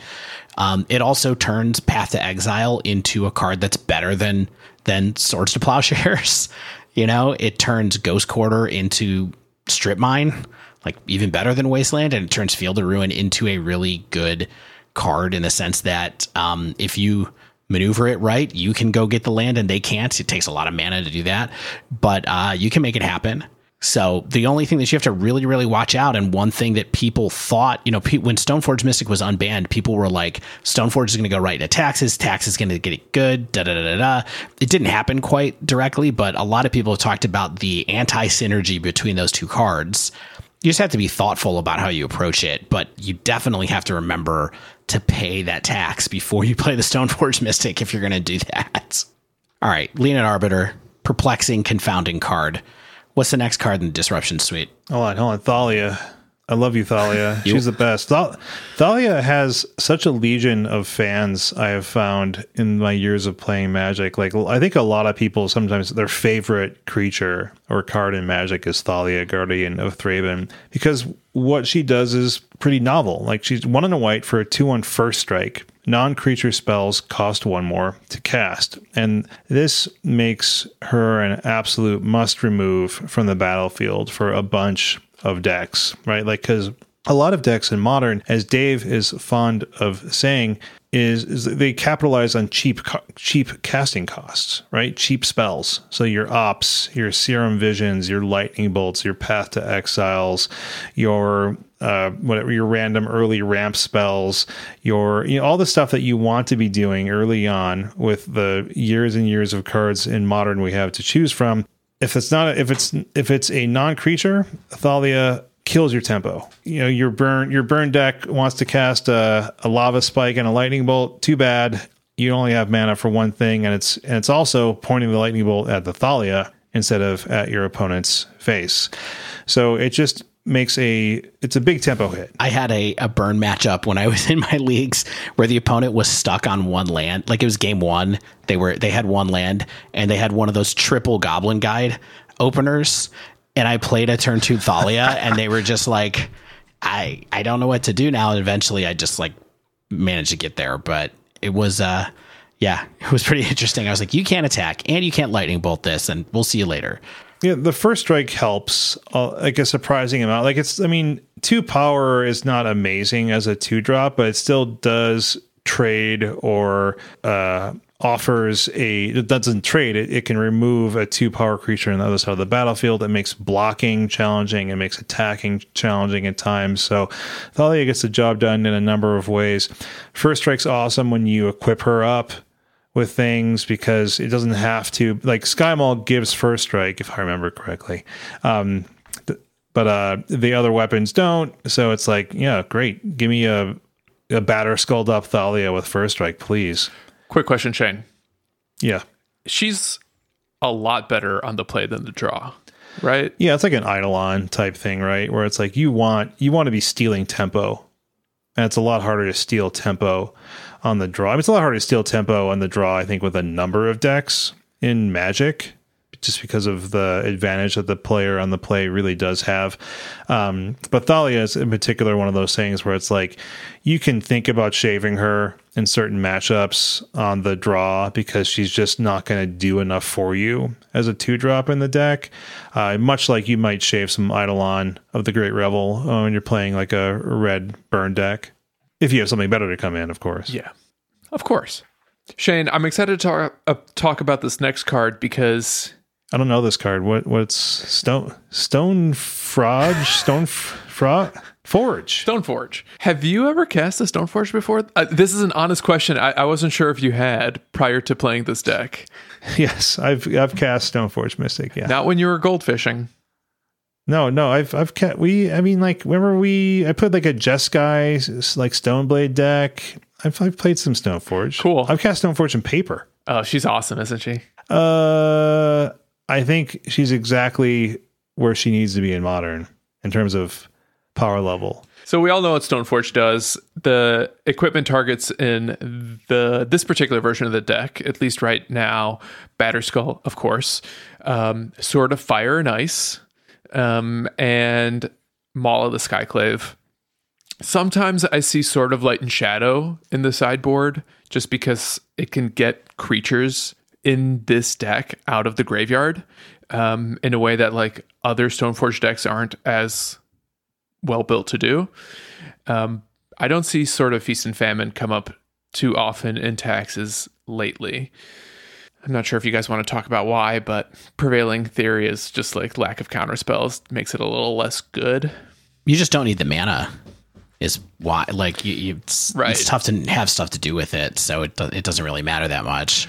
Drawing a card off of Fire and Ice is pretty good in this deck, especially since this deck does struggle to get like real card advantage sometimes. So Yeah, and as we mentioned, even though she's technically a turn two play or playable on turn two, she's really important when you want to set up your eventual win condition, either by getting a Batterskull or maybe just finding the right equipment for whatever creatures you are planning to kind of get you through the game. So if you need to like push through damage in a, a matchup where you think there's going to be a lot of creatures on the board, you might get a Skyclave. If you're up against maybe a deck that um, like if you have a flyer and you're up against the deck that's got a lot of creatures, you might grab Sword of Fire and Ice so you can start pointing that two at the creatures, try picking them off. I do think because she non bows with and Arbiter, I usually feel good holding her until later in the game if I'm leaning into the Leonin plan early. yeah, you just gotta remember, remember with your brain Yeah. that and Arbiter is out there and don't play it I mean, it, when he's out there. And, and for that reason, she's great to to play off of an Aether Vial because like you can keep a couple mana up, you pay the tax, the cat tax, you vial her in, boom. There you go. Yeah, I mean this tension I think is solvable. You just have to be very aware. Keep your- keep your head on straight while you're playing it. Let's talk about the three drops. Flicker Wisp. Oh, and this is where stuff gets real interesting. I mean this this card is the one that gets real interesting. Yes, Flickerwisp. I mean, like I'm just I I just had to jump in because Flickerwisp is just such a weird card. It's so hard to be good at Flickerwisps. Wisping. Why don't you read what it does? Oh man, crap. Okay, one white white for a three one flyer. That's really bad rate. Um, when it ETBs, exile another target permanent, any permanent, another, not yours. At the beginning of the next end step, return that card to the battlefield. This can do a lot of things. Yeah, this is one of those every single clause in a sentence cards is meaningful and something you have to remember when you're playing it. Yeah, I mean, it's like it, it's weird how Flickerwisp can feel like it does nothing or does everything. Yeah, like and so like you know when it's it doesn't have flash, right? So you pretty much want your Aether Vial ticked up to three, so you can do tricksy stuff with it. Like so, it's like a it's it can be tempo-y. It's it's like it's like being able to flash on like a deputy of detention or something like that, or mm-hmm. a reflector mage, where it's like, oh man, this this rules when I'm able to do it as a trick. But it, it's like, but then being able to eke out maximum value when it's even not a tricky tempo type play, I think is where it separates the separates me from Pnips. One of just a few things. What else, what else can you guys tell me about Flickerwisp? It's practically a mainstay in taxes, right? Like, Dave, when you went through your history lesson, did any of those decks not play Flickerwisp? Uh, Thalia Stompy does not play it. Thalia Stompy is more about other stuff, so it does not have Flickerwisp Yeah. in it. Double checking right now. I mean, it has it has um, Eldrazi Displacer Right. instead for some of that blinky ability. And some decks I've seen actually have both. Sometimes they have some number of Flickerwisp and some number of Eldrazi Displacer. The black and white taxes decks would have both sometimes. Uh, because you really want to do tricksy things with Thought Knot Seer and stuff like that if you have the mana. But um, yeah, it is a mainstay. I think, I, and as I mentioned, it's even a four of in the legacy version of the deck, which was the thing that was the most mind blowing to me. So, as Shane read the text on the card, it's not a permanent solution to most things that either your opponent's doing, but because of its synergy with Aether Vial, something to note when you flash it in during an end step, the permanent doesn't come back until the following end step. So, where it can like feel a little bit underpowered if you're flashing it in during an upkeep or main phase, I think it starts to shine when you realize that you can actually buy a whole turn using Flickerwisp depending on how you sequence it. Yeah, and you can even use it. So when you look at this card, you're like, oh, this seems terrible against like a planeswalker, for example. But if you have the ability to flash it in in an end step, so your opponent loses an entire turn with a, with their planeswalker, that can be worth it to reset the loyalty. You know, if you're gonna, you know, not have your guy bounced and et cetera, et cetera, et cetera, kind of stuff. Um, Yeah, I mean that also depends on whose planeswalkers you're talking about because sometimes you flash it in and bounce your own planeswalkers to save them from removal or creature combat. That feels pretty good. And that, what planeswalkers are we talking about in this deck? You know, like your uh, Dovin Baan. Yeah, exactly. um, Basri Kets. I'm playing Basri Ket in my Taxes deck. I, I, so it, it does hit any permanent, and I, I think that is relevant. Like, you know, if you need to get like a Karn out of the way before it ultimates, you can do that. Um, If you need to flash out a piece of Tron, Right. so that they don't have Tron for a turn, Right. you can do that. Don't do that. It's mean. If you want to flash something of your own, if you want to get another card with Stoneforge Mystic, you can do that. If you want to get a blocker out of the way, you you can do that. I mean, there's there's all kinds of things. I mean, you can you can Flickerwisp an Emrakul away. yeah, You know, and you should. like yes, please consider doing it if you're in that situation. You can reset counters on an opposing Aether Vial. You can reset counters on an opposing As Foretold. Mm-hmm. Um, and listen, it also flies. And this can't be overlooked because even though it's easy to kill, flying makes it a serious threat. And especially if you were to put like a Sword of Fire and Ice on it, if you have five extra mana and you put a Batterskull on it, that's that's just going to win you games. Yeah. So it really is, like I said, you know, the flying matters, the 3 1 matters, the exiling any permanent matters, the fact that it goes away until the beginning of the next end step matters. Like all of those things are things that you need to keep in mind when you're trying to play with this card because it is key to figuring out how to extend the disruption that you've created in the first couple of turns into the mid game in a way that maintains your advantage or gives you a chance to attack for the kill. It has a nice little synergy with Skyclave apparition. So we'll talk about Skyclave next. But let's say your opponent removes a Skyclave, they get a token. If you Flickerwisp that token, it ain't coming back. I mean, you can Flickerwisp a token. You can flash in Flickerwisp to save your skyclave apparition, so that yes, they get a token, but you get to get rid of another permanent of theirs when it comes back into play. So there's uh there's all kinds of stuff. All right, let's talk about Skyclave. Early on, This is the headline. This is supposed to be Yeah. the big new card. We've saved it for the middle of this deck dive, but early in this season, I was gaga for Skyclave. I, I bought them early, I bought them cheap. One white, white for a 2 2 when it enters the battlefield. Exile target non land permanent CMC 4 or less when Skyclave leaves the battlefield. Dies, really. Um, the exiled card's owner creates an XX blue. Why is it blue? Illusion token where X is the permanence CMC. Illusions are blue, Stan. I guess. Just a thing. Yeah. Blue illusions. Michael. Illusions. Michael, I blue illusioned myself. Exactly. So answering any permanent, I think, is just insane. This feels like the most powerful thing in white when you remove your opponent's Karn the Great Creator, or when you eh, remove their Ensnaring Bridge or their Wrenn and Six. Well, wait, wait, wait, wait, wait. You can't. Oh, you can remove a. Sorry, wrong Karn. I was like, you can't get rid of Karn. Karn the Great Creator, yes. Karn Liberated, no. Yeah. So that that four CMC thing does matter quite a bit.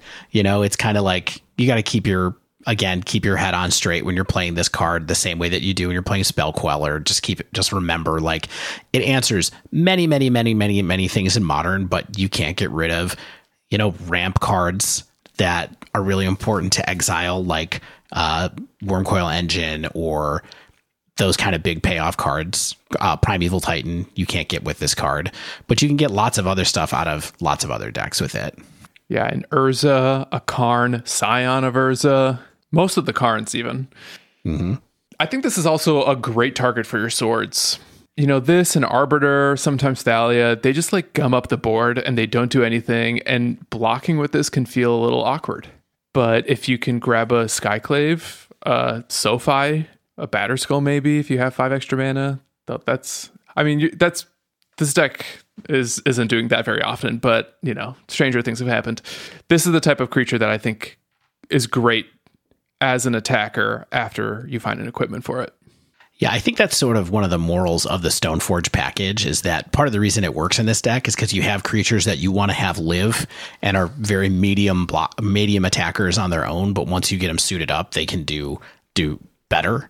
And so that's part of the reason it, these go together like peanut butter and jelly, even though Stoneforge is mm-hmm. awkward sometimes. How do you guys like your peanut butter and jelly? Grilled. Well, see, my mom used to put it in the microwave, and then she put Miracle Whip on it and put and sent it to me to school oh, with it. God, Dave, you're hurting me. I like I like really generic, like childlike peanut butter and jellies, like smooth, skippy, and like some jelly on like potato bread, like those garbage tier Wonder Bread and stuff. I mean, if you like Wonder Bread, not trying to yuck your yums, but we all know there's not a lot of grains in there, whole grains. What's your jam, peanut butter jelly jam proportion levels? It's because I'm always a two to one. Oh, h- high jelly. What?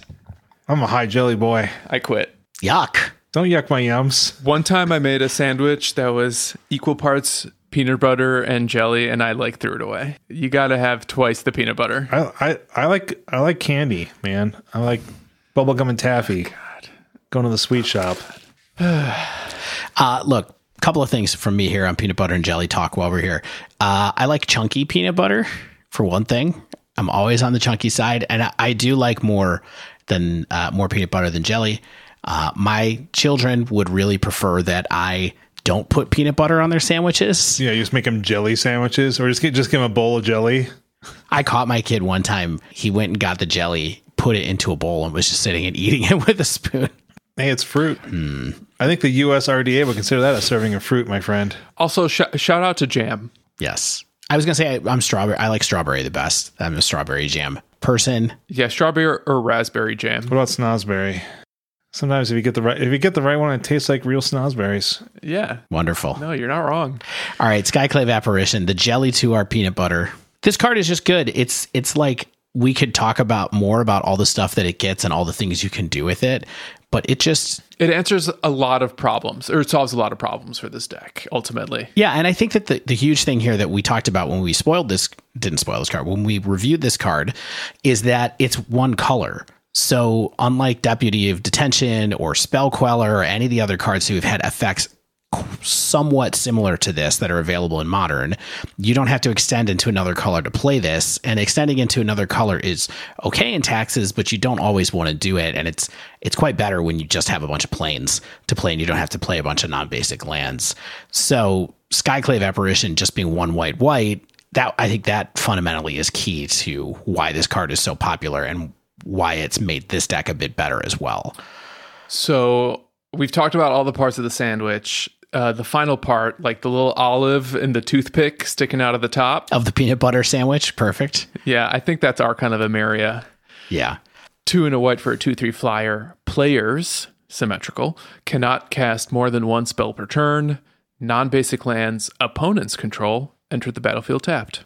Started out as a sideboard card, now it's making it to the main deck. I think this is very powerful in certain matchups.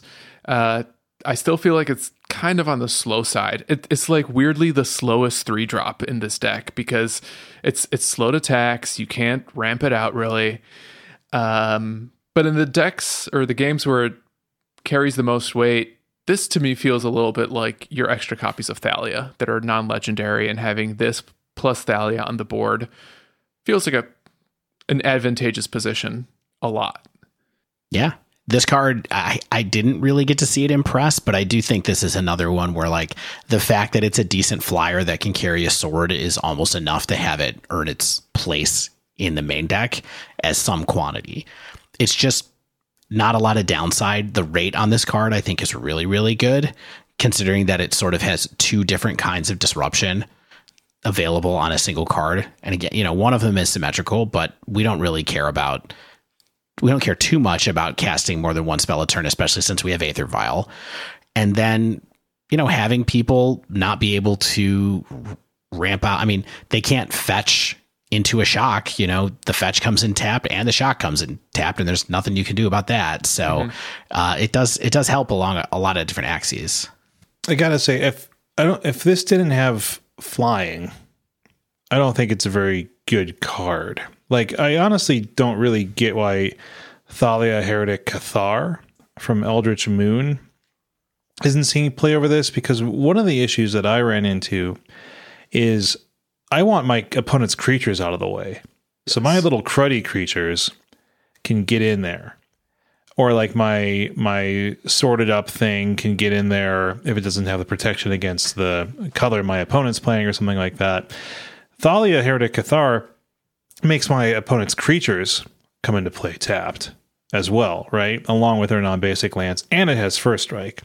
So all those things combined still have not made this into a card that almost sees never see really never sees play like very rarely so that card was seeing play in black white stompy and, and or sorry black white taxes and thalia stompy as like a two of similar quantity to this sure i think that the main thing that this card does that that one doesn't is it has it has kind of splash hate against prowess and storm sure. essentially so any deck that's trying to cast a whole bunch of spells abuse low mana costs uh, play with Phyrexian mana this this card gives you a little bit of an angle against that during game yeah. one, and also you're right. If it didn't fly, I don't think it would make the, the deck really. It wouldn't be anywhere near as powerful. Yeah. It's one of your finishers because like I think the way that this deck frequently wins, or at least that I experienced it, was like I got some smaller damage in early, and then I wanted to take to the skies and have first have like first striking flyers that just like could chip in enough and like just you know force a chump block and then get in there for like five or six damage or something like that. Right. Yeah i think that is that is what it does. It gets to do all three of those purposes. Shane for what it's worth i am picking up what you're putting down. I had the exact same thought that like why aren't we just playing the bigger thalia here too? And I, I like i think dave makes a good point about like how good this is against prowess.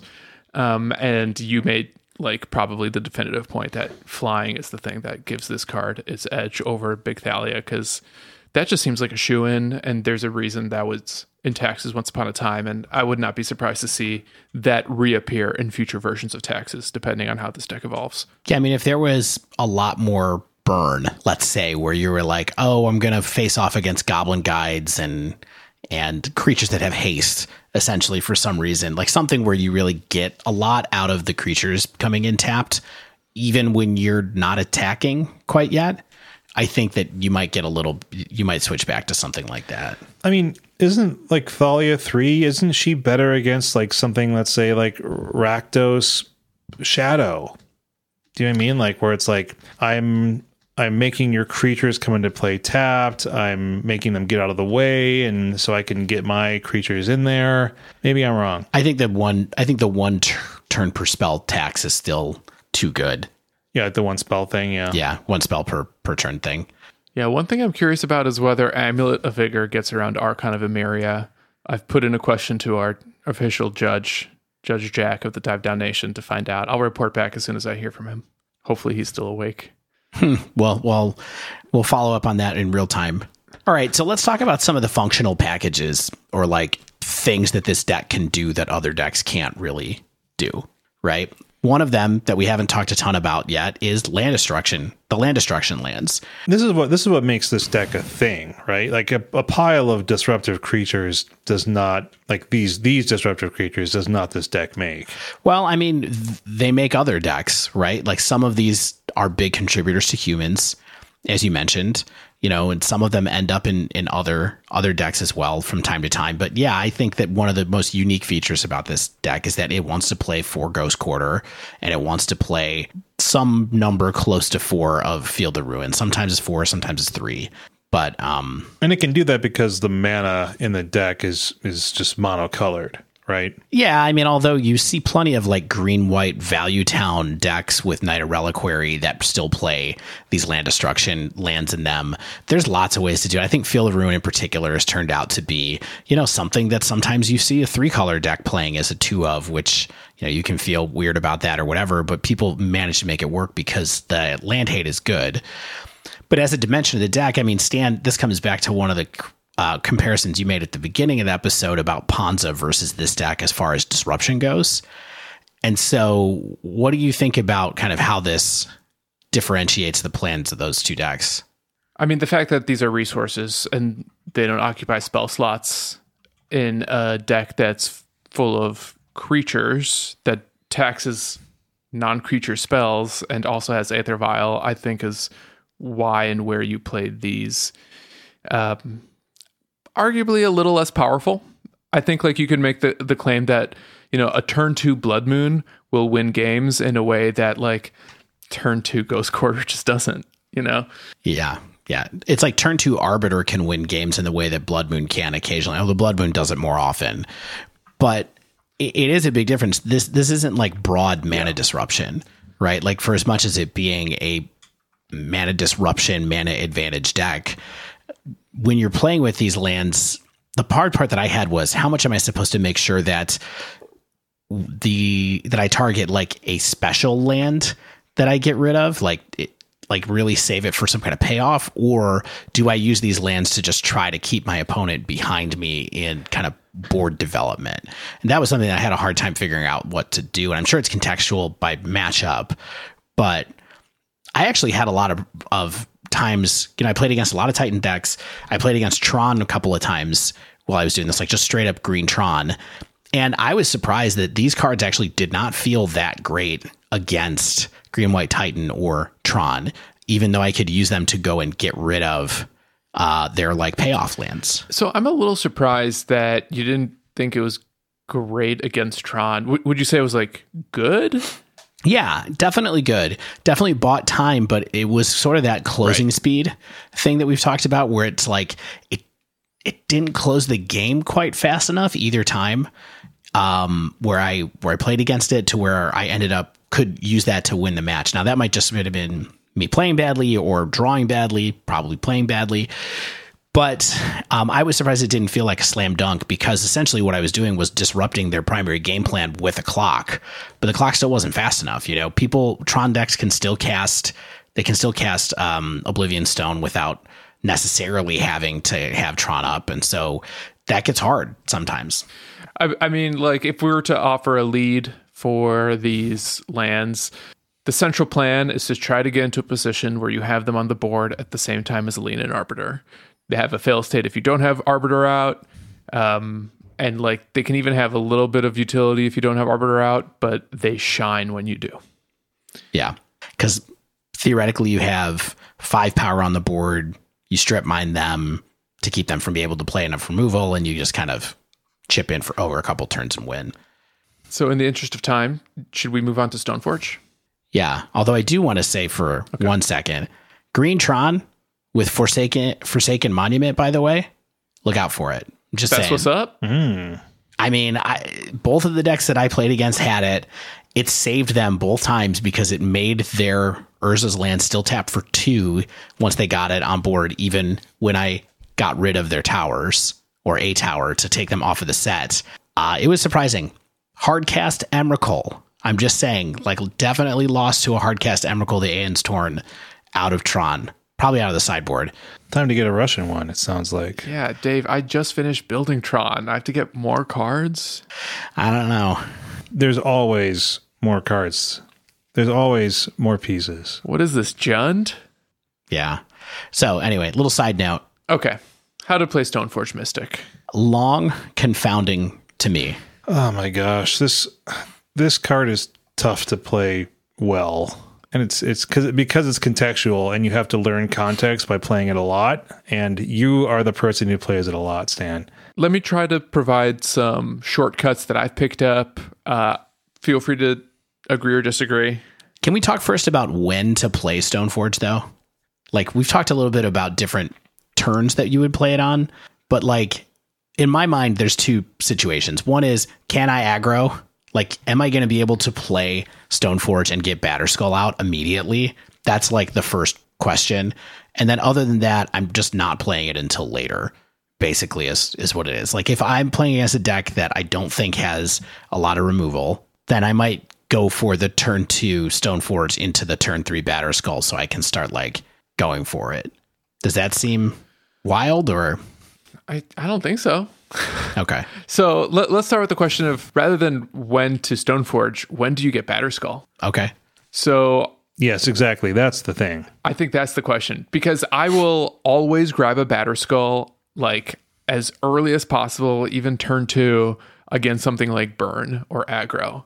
Um, and if the Burn player wants to point a bolt at my Stoneforge Mystic, I think I'm coming out ahead in that exchange. I think that buys me at least a turn against Burn. Okay. And and potentially even gets you to the point where you can get five mana out to maybe hardcast a Batterskull because they've now wasted a burn spell on a creature. Maybe. And and not to mention like Thalia is good against like all the other spells and their goblin guides. Um, I do think it's also really important in matchups where you have to be the beatdown. So like against Tron, I'm getting a turn two Batterskull because because you need to try to close that out. That's it's the fastest thing this deck can do, and it's still not winning until like turn five or six, best case scenario. Right. I will say I do not like Batterskull in mid range mirrors, where I feel like I'm nickel and diming my opponents because if I lose a Batterskull to a Thoughtseize, that feels horrible.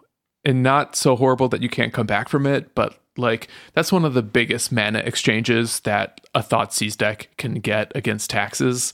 Um, and I think that's a huge win in terms of the in that individual exchange.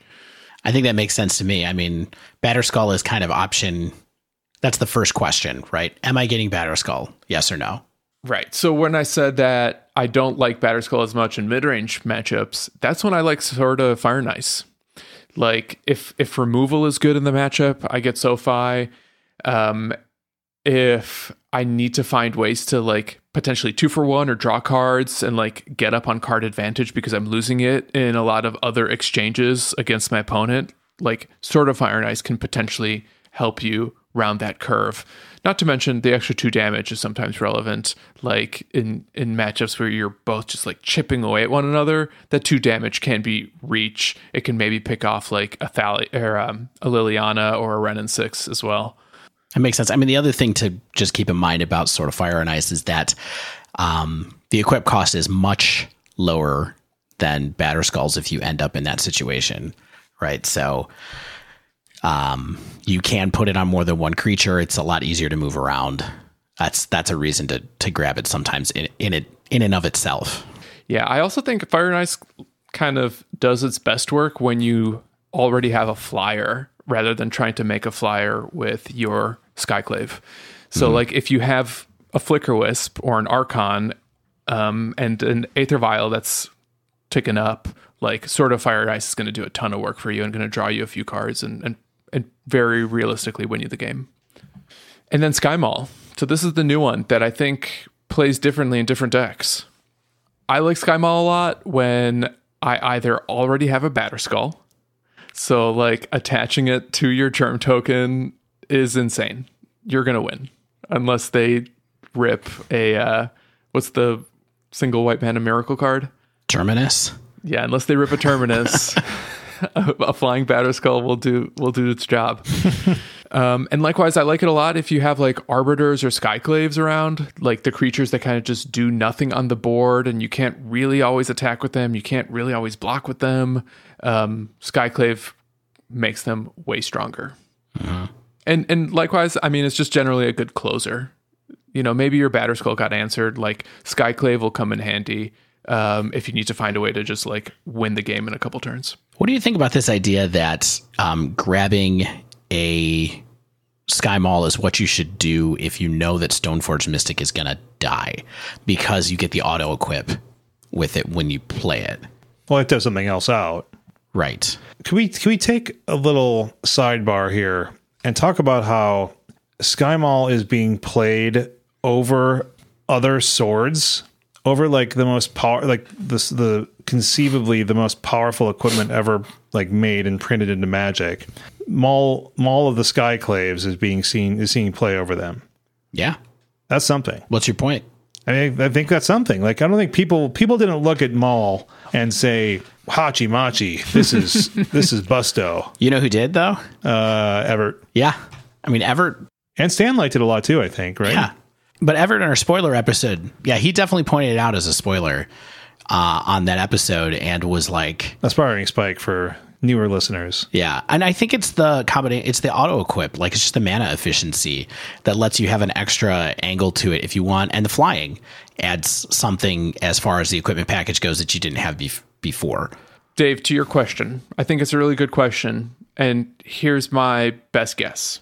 I think that heuristic holds more true in a Taxes deck that's full of creatures than in something like Azorius or Jeskai Control with a Stoneblade package. Because those decks, you can't necessarily count on having a lot of creatures um, to equip it to. Like maybe you'll have a shark token, maybe you'll have a snapcaster mage, but like they tend to be creature light.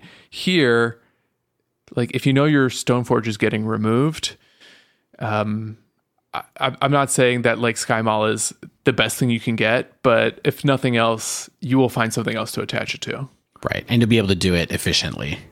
Right. So I don't know. I tried that line a couple of times. I tried it against like Burn because I'm like, I know they're going to lightning bolt my Stoneforge Mystic, so I'm going to get Sky Maul instead of Batterskull. And after what you said, I'm kind of like, ah, I'm probably wrong. I should have probably gotten Batterskull anyway and let it ride. But you know, there's some of those matches where you just don't. You you your prospects to, for getting to five mana are not good. And you just want to make one of your creatures bigger and hopefully get it out of bolt range. And maybe that's enough to make something happen for you or stabilize against burn if they're getting really aggro. So, Yeah, like I might side it out against Burn. yeah, Maybe. it's it might not be good enough, right? So, um, Just a little pro tip reminder your Thalia will tax your equipment if you're planning to hardcast them. So don't don't try to like save up three mana and then realize that they're accidentally four drops. yeah. Did you guys ever take out your Stoneforge packages post board? I mean, I would shave one occasionally or take out one of the pieces of equipment, you know, here and there. But I, I pretty much left it in because there's not really that many sideboard options that um, still provide threats in in your board. So I think you need to keep it in so that the deck functions properly. Okay, speaking of sideboard, this I think this section is going to be pretty quick. The sideboard here, super straightforward. It's got some other hate creatures, Aven Mindcensors, Phyrexian Revoker comes up in this deck a lot, Burrenton Forge-Tender against Burn, or some other red based aggro decks, Auriok Champion, same thing. Revoker is super important out of the board to be able to help deal with resolved planeswalkers and things like that. So Yeah. good thing to keep in mind. We also see like a couple copies of extra removal. Winds of Abandon, I think, really shines in this deck because it has that Leonin Arbiter, so it's got some of that same synergy with that, that Path of Exile has with Leonin Arbiter. Um, and of course, you might get something like Rest in Peace. Um, if you're not playing the Stoneforge deck, maybe you'll even have Stony Silence.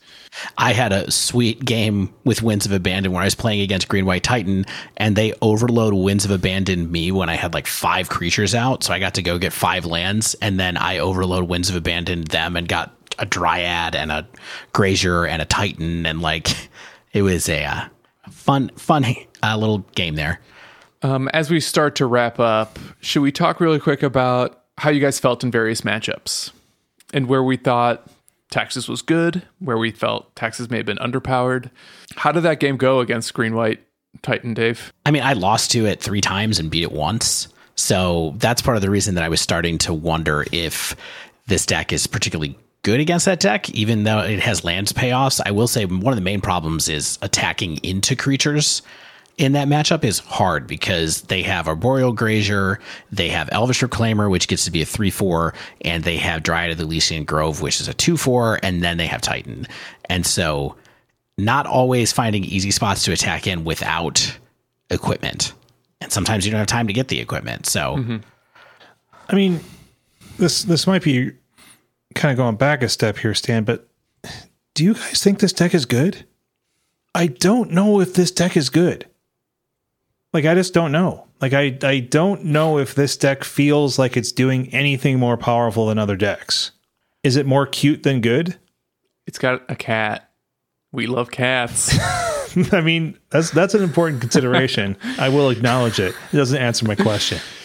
So, Shane, this this is a really backwards way of answering your question, but here's what I think. I think this deck is like good in the way that red black goblin combo is good in that it can keep up with modern. Like it can do well in a tournament. We'll see it in top 32. Sometimes we'll see it top eight. But I don't know if it's like humans good. And I think there's going to be certain metagames where it's just not that great. But it does certain powerful things that um, other decks do, like don't do at all. Or if they try to do it, they have to do it in a very different way. So like Ponza versus Taxes, kind of similar plans, but they go about it so differently that like Taxes has certain advantages that Ponza doesn't, and vice versa. Like, like, why am I not just mana leaking my opponent and casting crazy rate titans and omnath and like like what's I don't see the actual like real advantage of doing things to try to stop my opponent in this fashion versus being more brute force. And I'm not saying that the only reason that you would pick a deck to play is because you just want to win in the most brute force fashion. I can see a lot of fun in playing a deck like this, right? Um, it's just a matter of like, is this deck good? And I'm still, I'm still not sure. I mean, I think it's fine. I think it's good. Yeah, I don't think. I think Stan kind of encapsulated it well. I'm not sure that it's like tier one power level, but the description, the disruption package has its meta games where it's better than others. I think that fundamentally like why am I not mana leaking to disrupt is a totally different type of question, right? Oh, like oh, yeah. because this is more like why am I not meddling mage to disrupt? Why am I not um, playing a different kind of tempo deck? Like why in certain metas, you know, you might think that this is kind of a tempo deck in the same way that like blue red prowess is because you can disrupt your opponent's plans or kill their creatures at the same time that you're kind of like getting in there to attack. And I think that's the real key here is that there's meta games where if you can apply a little bit of pressure and a little bit of disruption and that's good, this deck is that's what this deck does well. Um, I do think it's tricky you need to learn it, especially because the really powerful lines in this deck involve uh, complicated triggers, remembering your board state, making sure you don't mess yourself up with static abilities on cards that people aren't super familiar with.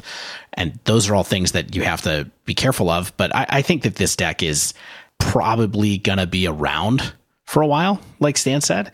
It's always been around in some form, and I think this will be the form for a while until there's some other compelling reason not be. But getting things off of mono color is sometimes quite tough once they've settled on it because the mana gets so good. So, Shane, I, I, I thought about it a little bit more. I, I think I have some answers to your question because it's a great question. Why are we not mana leaking? I think part of it is, in my opinion, you played this deck to beat mana leak. Mm-hmm. That's what I think too. Yeah. Yeah, makes sense. I also think that this deck can beat some of the decks that control struggles against as well. So, like, although Green White Titan might have a hard time against taxes because Green White Titan can still do a lot of damage with tapped lands. Okay. Amulet Titan, by the way, Jack says that Amulet of Vigor does get around Archon of Emeria. Um, Amulet Titan is better against control because it has like access to Bojuka Bog, it's got access to um, Cavern of Souls. I think this can beat Amulet because this is going to make fetching harder. It's going to make casting free uh, of Negations a little harder. Um, and sometimes you can even like make their Pact of Negations. Is, is it of Negation? Yeah, I guess Amulet plays Pact of Negation. It also plays um, the green one. Uh, Summoner's Pact. Thank you. Um, it can make that deck lose Lose. because of their packs if you blow up a land. Yeah. Um, so so I think it's kind of like the interplay between decks where this taxes strategy can just sort of like sneak in based on what other people are doing. And we've been talking about this a lot lately on the pod, I feel like, where we just keep talking about like the metagame forces. And this is a good deck to kind of help encapsulate how metagame forces can like separate when taxes is good versus when control is good, or how the two even play against each other, how it might be good against different versions of Primeval Titan decks, etc. Yeah, I mean, I think Thalia is really good against a combo deck, mm-hmm. for example. So, like, maybe it's okay. It's definitely good against Storm. Maybe it's okay against Oops All Spells. You know what I mean? Where like somebody's trying to cast a couple spells in a turn, especially that green version with Recross the Paths, where you're going to try to do a whole bunch of things. If you get Thalia out, like they can't do anything until they get rid of that. So I think there's combo decks that are in that space that it it's bad against. I, I don't like it as much against humans. Like I think humans is probably pretty good against taxes. Yeah. Yeah, they just get huge and they don't care about Thalia. They don't care about fetching. Like Yeah. Same with Dredge. Like I bet Yeah. Dredge beats up on taxes. maybe Shane doesn't like this deck because all of his decks beat this deck. So he looks down on it. yeah. I mean, you know, I think the real thing is, and I think I mentioned this in our in our chat, is just like this deck is a aficionado deck. Like you need to eke out more value out of these cards than the cards themselves like have on their face, right? Like I think you could learn to play humans passably well or dredge passably well or tron passably well. You know a lot of the decks that i like i like because i think i can be decent with them without like playing like four leagues a week. I think if you want to be really good at white taxes or like be peanuts playing like you know black white eldrazi taxes like you need to know so much about modern about your deck about how to maximize everything that you're doing that that's what feels hard for this that's what makes the deck feel underpowered to me is like i'm not good enough with it. And i think it's fair to both acknowledge and admit that because there are that's that's that's what being good at magic is about. And it's a part of having fun and engaging with magic. Yeah, where Dredge and Tron are sort of on rails, they always like do the same thing. Like this to me is a little closer to humans actually, where depending on what your opponents do, that like changes your sequencing choices. Um, it can change like your mulligan decisions really significantly. Um, so it's not really all in. It, it's it's definitely skill testing, and just as punishing as it can be against certain opponents, it can be really punishing to inexperienced players who try to pick this up and and don't know the lines, don't know the matchups, or you know don't know which cards to rely on to help execute your plan. I think it's an interesting confluence of a bunch of powerful cards in a color that people thought was not that powerful and likely still is the least powerful color in modern, I guess. But um, you know, Skyclave Apparition added a lot to this deck, and so that's part of why I think it's up here now. So much versatility from that one card getting into it as a four of, you know, it's extra removal of all kinds. Um, it plays with your with your Flickerwisp so well, so it's just it's a lot of extra dimensionality there. So I think it's good. I think it's a sleeve if we're gonna do that. I'll give it a b- believe plus. Whoa. So what if it put three copies into top eights over the weekend? I'm gonna I'm gonna I'm gonna I'm gonna, I'm gonna wait and besleeve. All right, well, that wraps up this week's show. If you haven't yet, make sure you subscribe to our podcast so you get the latest episodes as soon as they come out. And if you use Apple Podcasts, please leave us a rating and review. If you'd like to submit a question to the podcast or pick our brain on something in modern or pioneer, you can tweet us at the dive down, all one word, or email the dive down at gmail.com. Hey, I'm going off script. If you are interested in hearing us talking about historic, let us know via Twitter or email. We're, we're getting a little bit of a pulse to see whether or not our listeners, fans, and friends would like to hear us talk about historic. It's something we've been thinking about. If you'd like to support the show, you can join our Patreon over at patreon.com slash the dive down. Also, shout out to Mana Traders for sponsoring the dive down. You can sign up for Mana Traders using promo code the dive down, all one word, and get 15% off your first three months of renting Magic Online cards. And you can rent mono white taxes at a very reasonable subscription level. This is not your Uro pile where you're going to have to borrow your friend's cards. As always, special thanks to the bands Nowhere and Spaceblood for letting us use their music. And until next week, get out there and pay your taxes.